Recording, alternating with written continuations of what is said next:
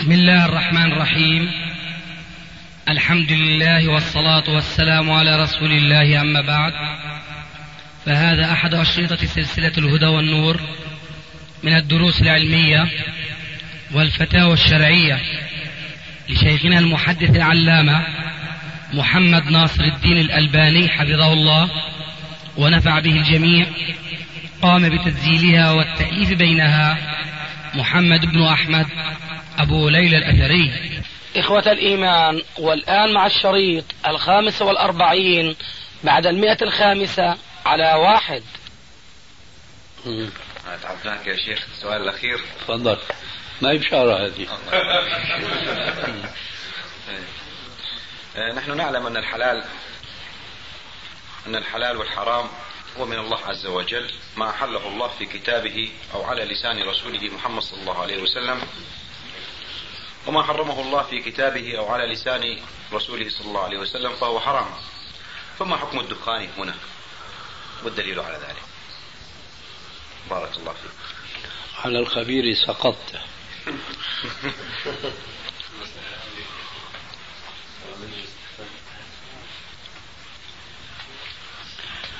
نحن لا نشك من عشرات السنين.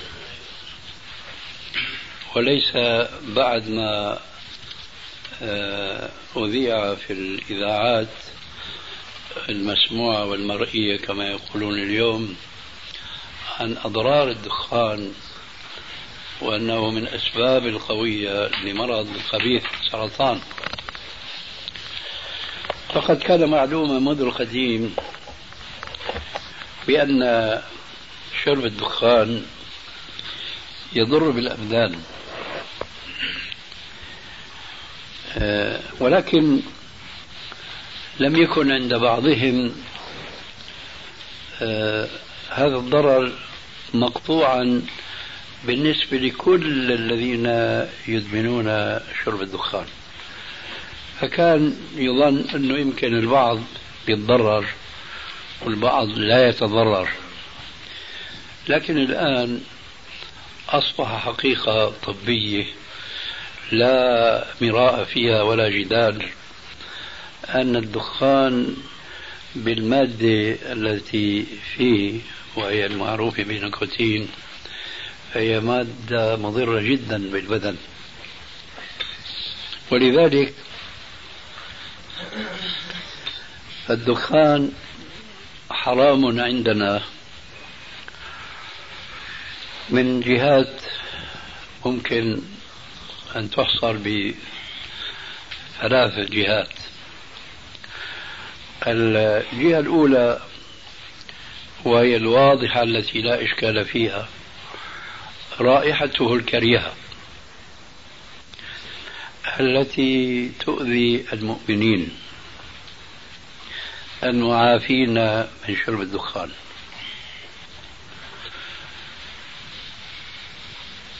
ولا بد قبل إتمام الكلام هذا من لفت النظر أن لا أحد سواء كان من المدمنين لشرب الدخان أو من الأطباء الذين يدرسون هذا الدخان دراسة طبية لا أحد منهم يستطيع أن يقول بأن الدخان من حيث هو دخان مفيد.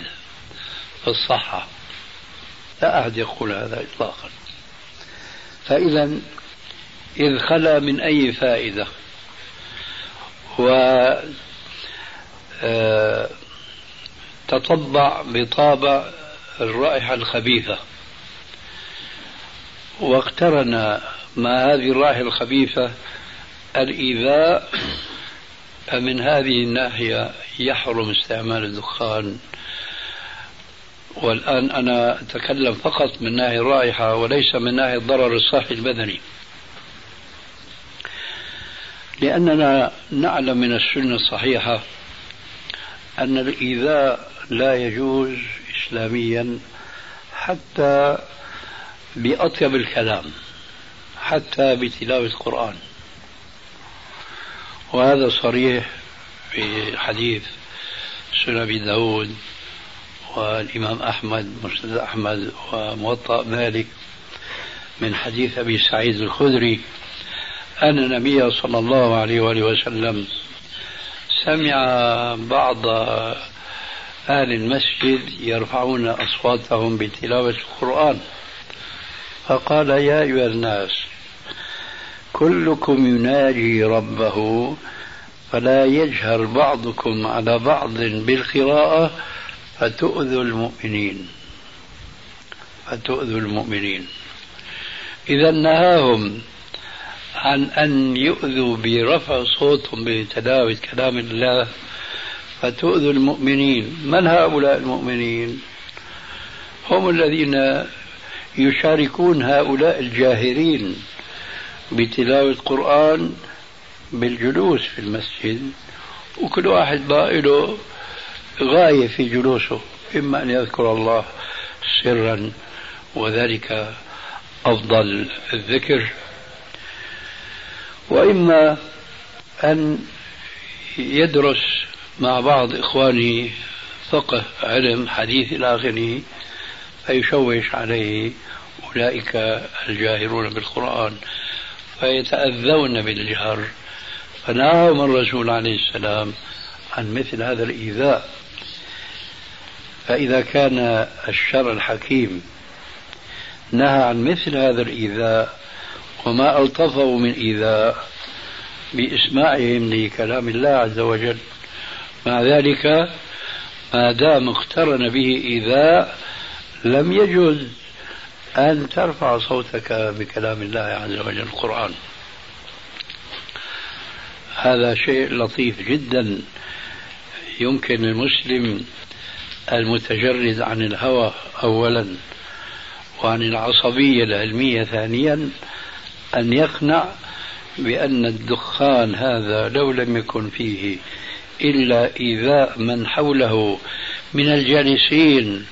ولا أقول من المصلين لأننا حينما نقوم في الصف ويأتينا رجل شريف دخان نكاد نقطع الصلاة من رائحة الكريهة. فهو يؤذينا ونحن نصلي ونحن نناجي ربنا عز وجل في الصلاة. هذا أشد إيذاء من إيذاء أولئك برفع الصوت في القرآن. ثم يضاف إلى هذا الأحاديث التي جاءت لتصرح بالنسبة لآكل الثوم والبصل. مع أن الثوم والبصل من البقول التي فيها فائدة للجسم وربما تستخلص منهما خلاصات تدخل في بعض المعالجات في بعض الأدوية. مع ذلك قال عليه الصلاة والسلام من أكل من هذه الشجرة الخبيثة فلا يقربن مصلانا فإن الملائكة تتأذى مما يتأذى منه بنو آدم بس أنت يمكن الدقائق تبعتك انتهت من زمان ما هي؟ كيف شيخنا؟ الدقائق نعم بس هو خصم له شيخي اللي حكيناه إحنا من أكل من هذه الشجرة الخبيثة فلا يقربن مصلانا فإن الملائكة تتأذى مما يتأذى منه بنو آدم إذا الرائحة الكريهة لا تؤذي الإنس المؤمنين فقط بل والملائكة أيضا. وهذا ما لا يخطر في بال الشاربين الدخان. أكثر من هذا جاء في صحيح مسلم أن النبي صلى الله عليه وسلم دخل المسجد يوما فشم من أحدهم رائحة الثوم أو البصل فأمر بإخراجه من المسجد إلى البقيع إلى المقبرة كأنه يشير إلى أن هذا الذي يؤذي إخوانه المسلمين وفي بيت من بيوت الله لا يحق ولا يستحق أن يعيش مع الأحياء ليعيش مع الأموات الذين لا يحسون ولا يشعرون أيان يبعثون. إذا كان الرسول عليه السلام اهتم بمن يؤذي المسلمين بالطعام الحلال الثوم البصل والمفيدين فقط لأنهما ذات رائحة كريهة. فماذا كان يقول الرسول عليه السلام؟ لو أنه كان في هذا الزمان ألا يعامل الدخان على الأقل بمثل ما عامل رائحة الثوم والبصل أم سيعامل الدخان بأكثر من ذلك وأنا لا أشك في هذا لأن الدخان مضر من الناحية الصحية كما تعلمون. ولذلك فنحن مع إيماننا بأن الحرام ما حرمه الله والحلال ما أحله الله ولكن لا ينبغي أن نقتصر على تحريم أشياء بمجرد هذا النص حرام وعلى تحليل لمجرد هذا النص حلال. هناك قواعد مثلا كما تعلمون فيما يقابل الحلال المباح الأصل في الأشياء الإباحة. فنحن نقول مثلا شرب الشاي مباح. لسنا بحاجة أن يكون عندنا نص يفصل تفصيلا فالمقصود أنه إذا أردنا أن نثبت أمرا حلالا كشرب الشاي مثلا أو نحو ذلك من المشروبات الحديثة العادة اليوم لسنا بحاجة أن يكون عندنا نص مفصل تفصيلا على إباحة هذا الشراب لكن يكفينا أنه يدخل في القاعدة. الأصل في الأشياء الإباحة. كذلك يكفينا في النهي عن أشياء لم تكن معروفة من قبل لأن فيها ضررا وبخاصة إذا كان فيها إضرارا. فهنا يدخل في القاعدة التي قاعدها الرسول عليه السلام في الحديث المعروف لا ضرر ولا ضرار. كذلك ما سبق ذكره آنفا فتؤذوا المؤمنين. وهناك نهي في القرآن الكريم عن إيذاء المؤمنين. فالغرض أن الحرام ما حرمه الله والحلال ما أحله الله. لكن أحيانا بيكون التحريم والتحليل ليس بلفظ الحرام أو بلفظ الحلال وإنما بما يؤدي إلى أحدهما. وإلا وقعنا في مشكلة بعض الجهلة المدمنين ليس للدخان فقط بل وللخمر. بيقول لك هات نص القرآن أن الخمر حرام. وقد يشكل هذا على بعض الجهلة لأنه ما حدا بيقدر يجيب له آية من القرآن أنه شرب الخمر حرام. لكن العالم الفقيه كما قلت آنفا ليس من الضروري أن يجمد على لفظة الحرام أو لفظة الحلال بل هو يتوسع في فهم أحد الحكمين من نصوص أخرى كما هو ما يتعلق بذاك السؤال الجاهل وهو ما في نص في القرآن في تحريم الخمر؟ في نص في القرآن لأن الله عز وجل أولا يقول فاجتنبوه فاجتنبوه هذا يفيد وجوب اجتناب الخمر فإذا هو بمعنى فهو حرام. ثانيا في القرآن الكريم وما آتاكم الرسول فخذوه وما نهاكم عنه فانتهوا. ثالثا الحديث المعروف ألا إنما حرم رسول الله مثل ما حرم الله. وقد قال رسول الله صلى الله عليه وسلم كل مسكر خمر وكل خمر حرام. الشاهد فالدخان ليس من الضروري يكون عندنا نص شرب الدخان حرام. لا يكفينا أنه يدخل في بعض الدلالات العامة كما سبق ذكره منا آنفا. وإلا من أين نأتي بتحريم الحشيش المخدر أو الأفيون المخدر من نفس الباب الذي حرمنا به شرب الدخان لأنه قد يشكل هذا الجواب بالنسبة لبعض من يقرؤون كتب السنة فيجد في سنن داود كل مفتر حرام لكن هذا الحديث في سنده ضعف. في رجل اسمه شاهر بن حوشب وهو مع كونه صدوقا في نفسه كان سيء الحفظ في ذاكرته. فالشاهد تحريم هذه الأنواع من المخدرات وما اكثرها اليوم وما أكثر اسمائها فهي يكفي للقضاء عليها. هذه الأدلة التي قدمناها انفا في تحريم شرب الدخان. مع أن الدخان يتميز في شدة التحريم على تلك المخدرات لأن تلك المخدرات تحريمها يأتي من باب الضرر في البدن.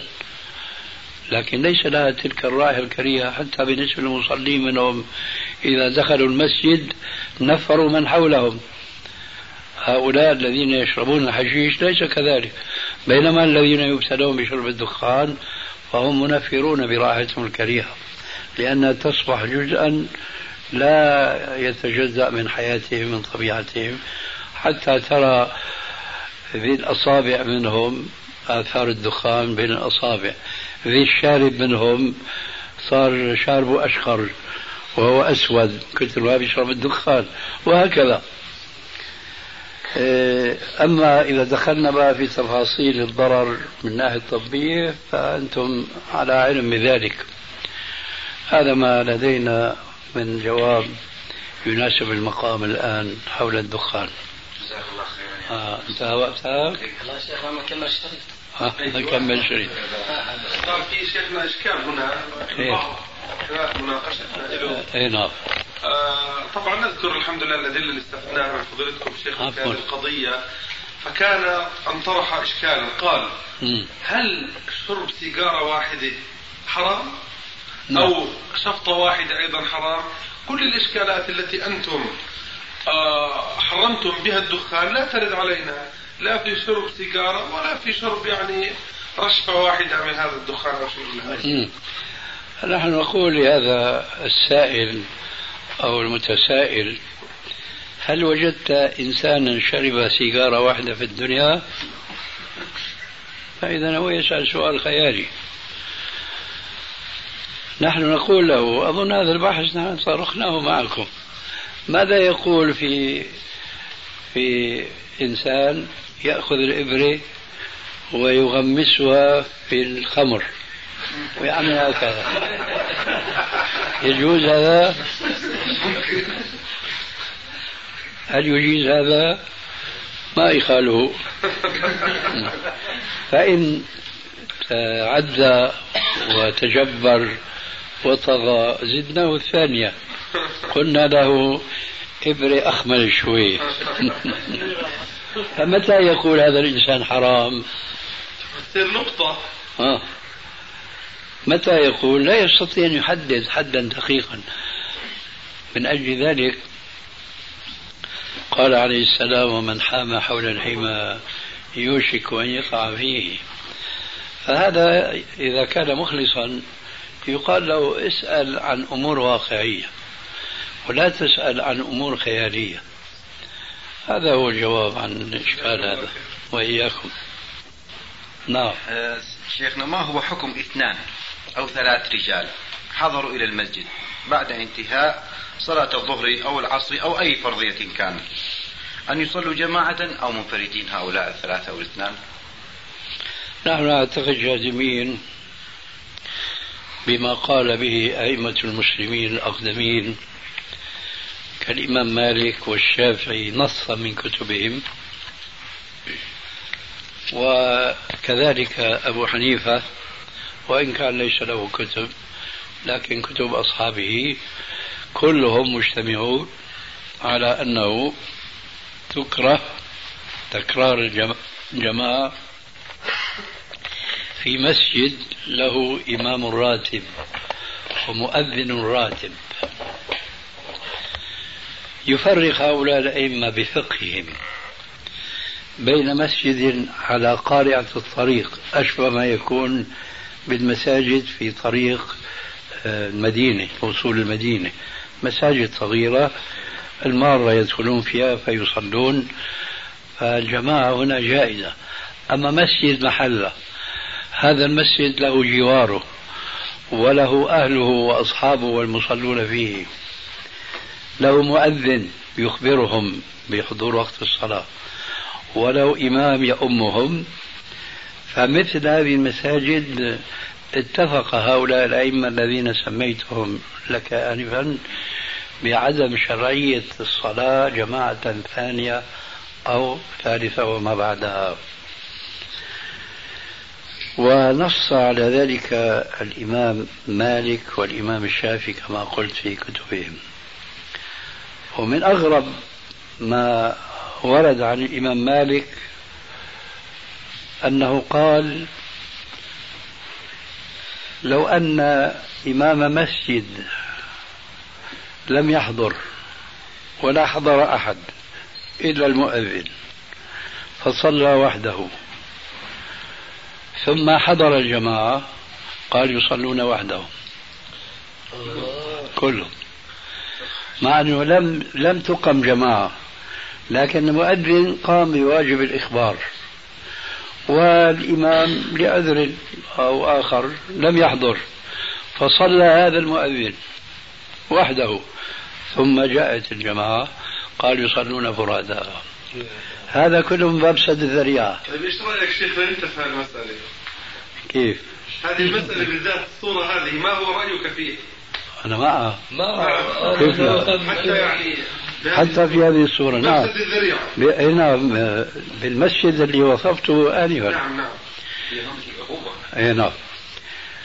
آه، إخواننا يعرفون قصتي أنا مع الجماعة الأولى والثانية. فأنا أمرها طويلة من الدهر ساعاتي أصلي الساعات. وكان محلي دكاني بجانب المسجد. فكنت أسمع الأذان بآذاني. ولكن كنت متأثرا بالفقه السائد والمشاهد في المساجد تكرار الجماعة الواحدة بعد الأخرى.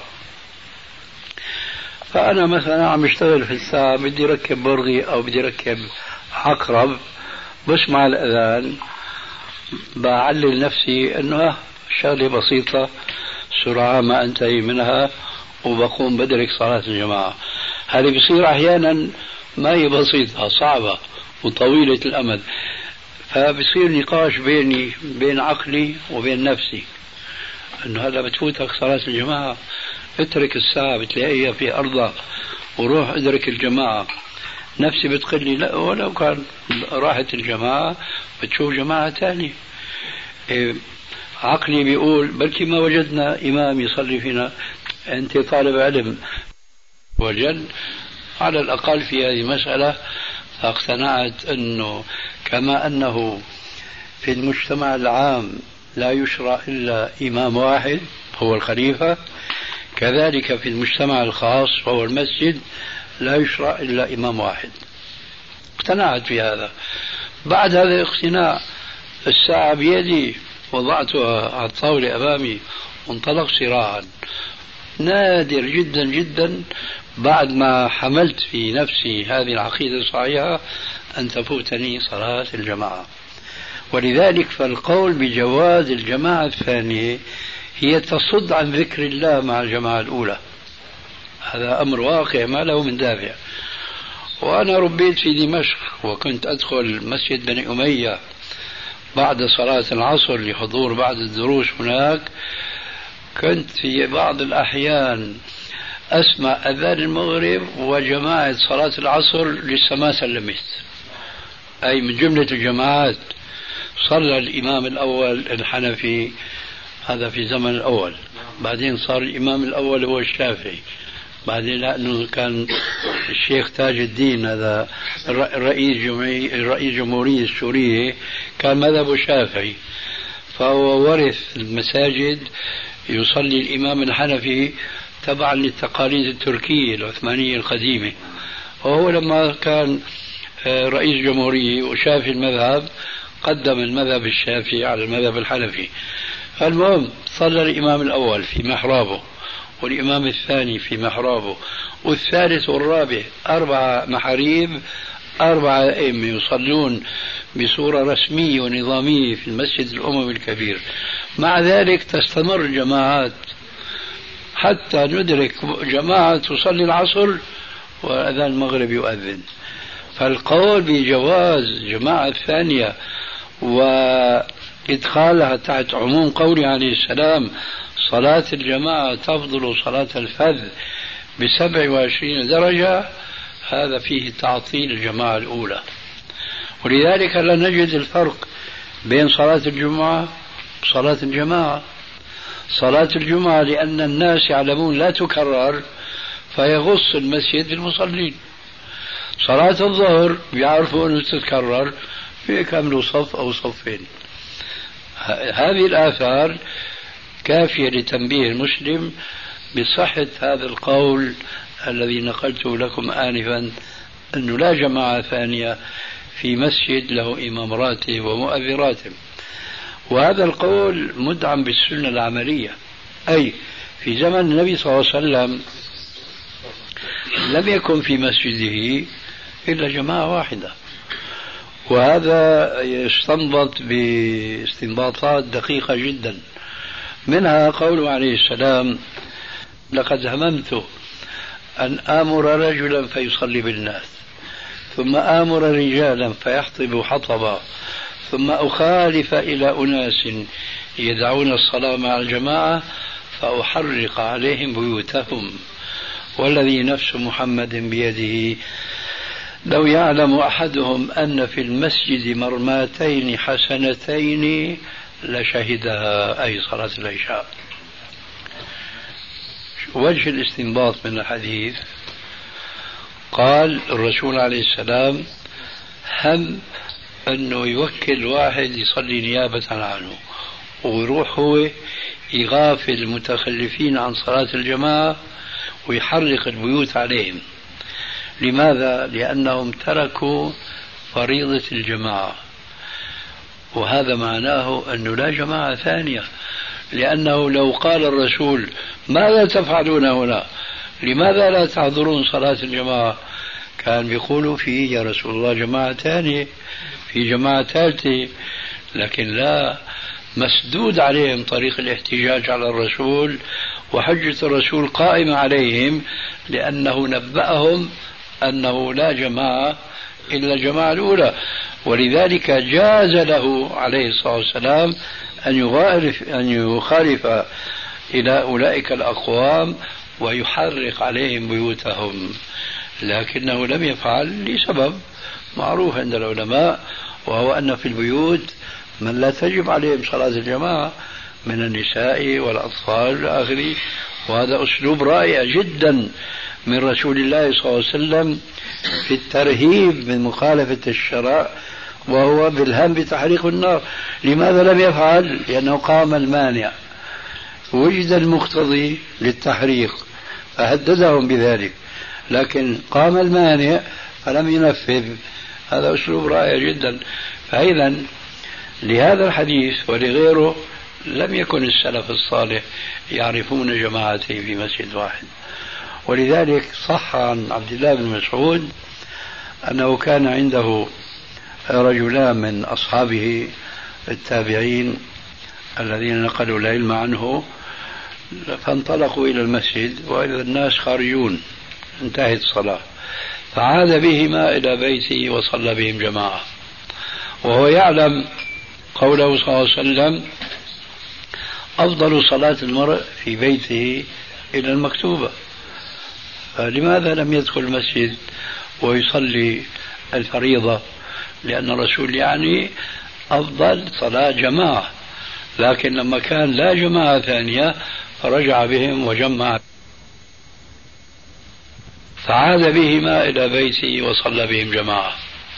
وهو يعلم قوله صلى الله عليه وسلم أفضل صلاة المرء في بيته إلى المكتوبة. فلماذا لم يدخل المسجد ويصلي الفريضة؟ لأن الرسول يعني أفضل صلاة جماعة. لكن لما كان لا جماعة ثانية رجع بهم وجمع بهم في بيته. ومن هذه النقول وهي كثيرة وكثيرة جدا لذلك فالجماعة الثانية لا تشرع آه، نصا وعقلا نقلا وعقلا لأنها تفرغ جماعة المسلمين وتتخذ وسيلة للتباغض والتنافر والتشاحن. الآن حسبك هذا المقدار إن شاء الله. جزاك الله خير. وننهي درس جماعتنا هذه بكفارة كفارة المجلس. سبحانك اللهم وبحمدك. أشهد أن لا إله إلا أنت. أستغفرك وأتوب إليك. نعم.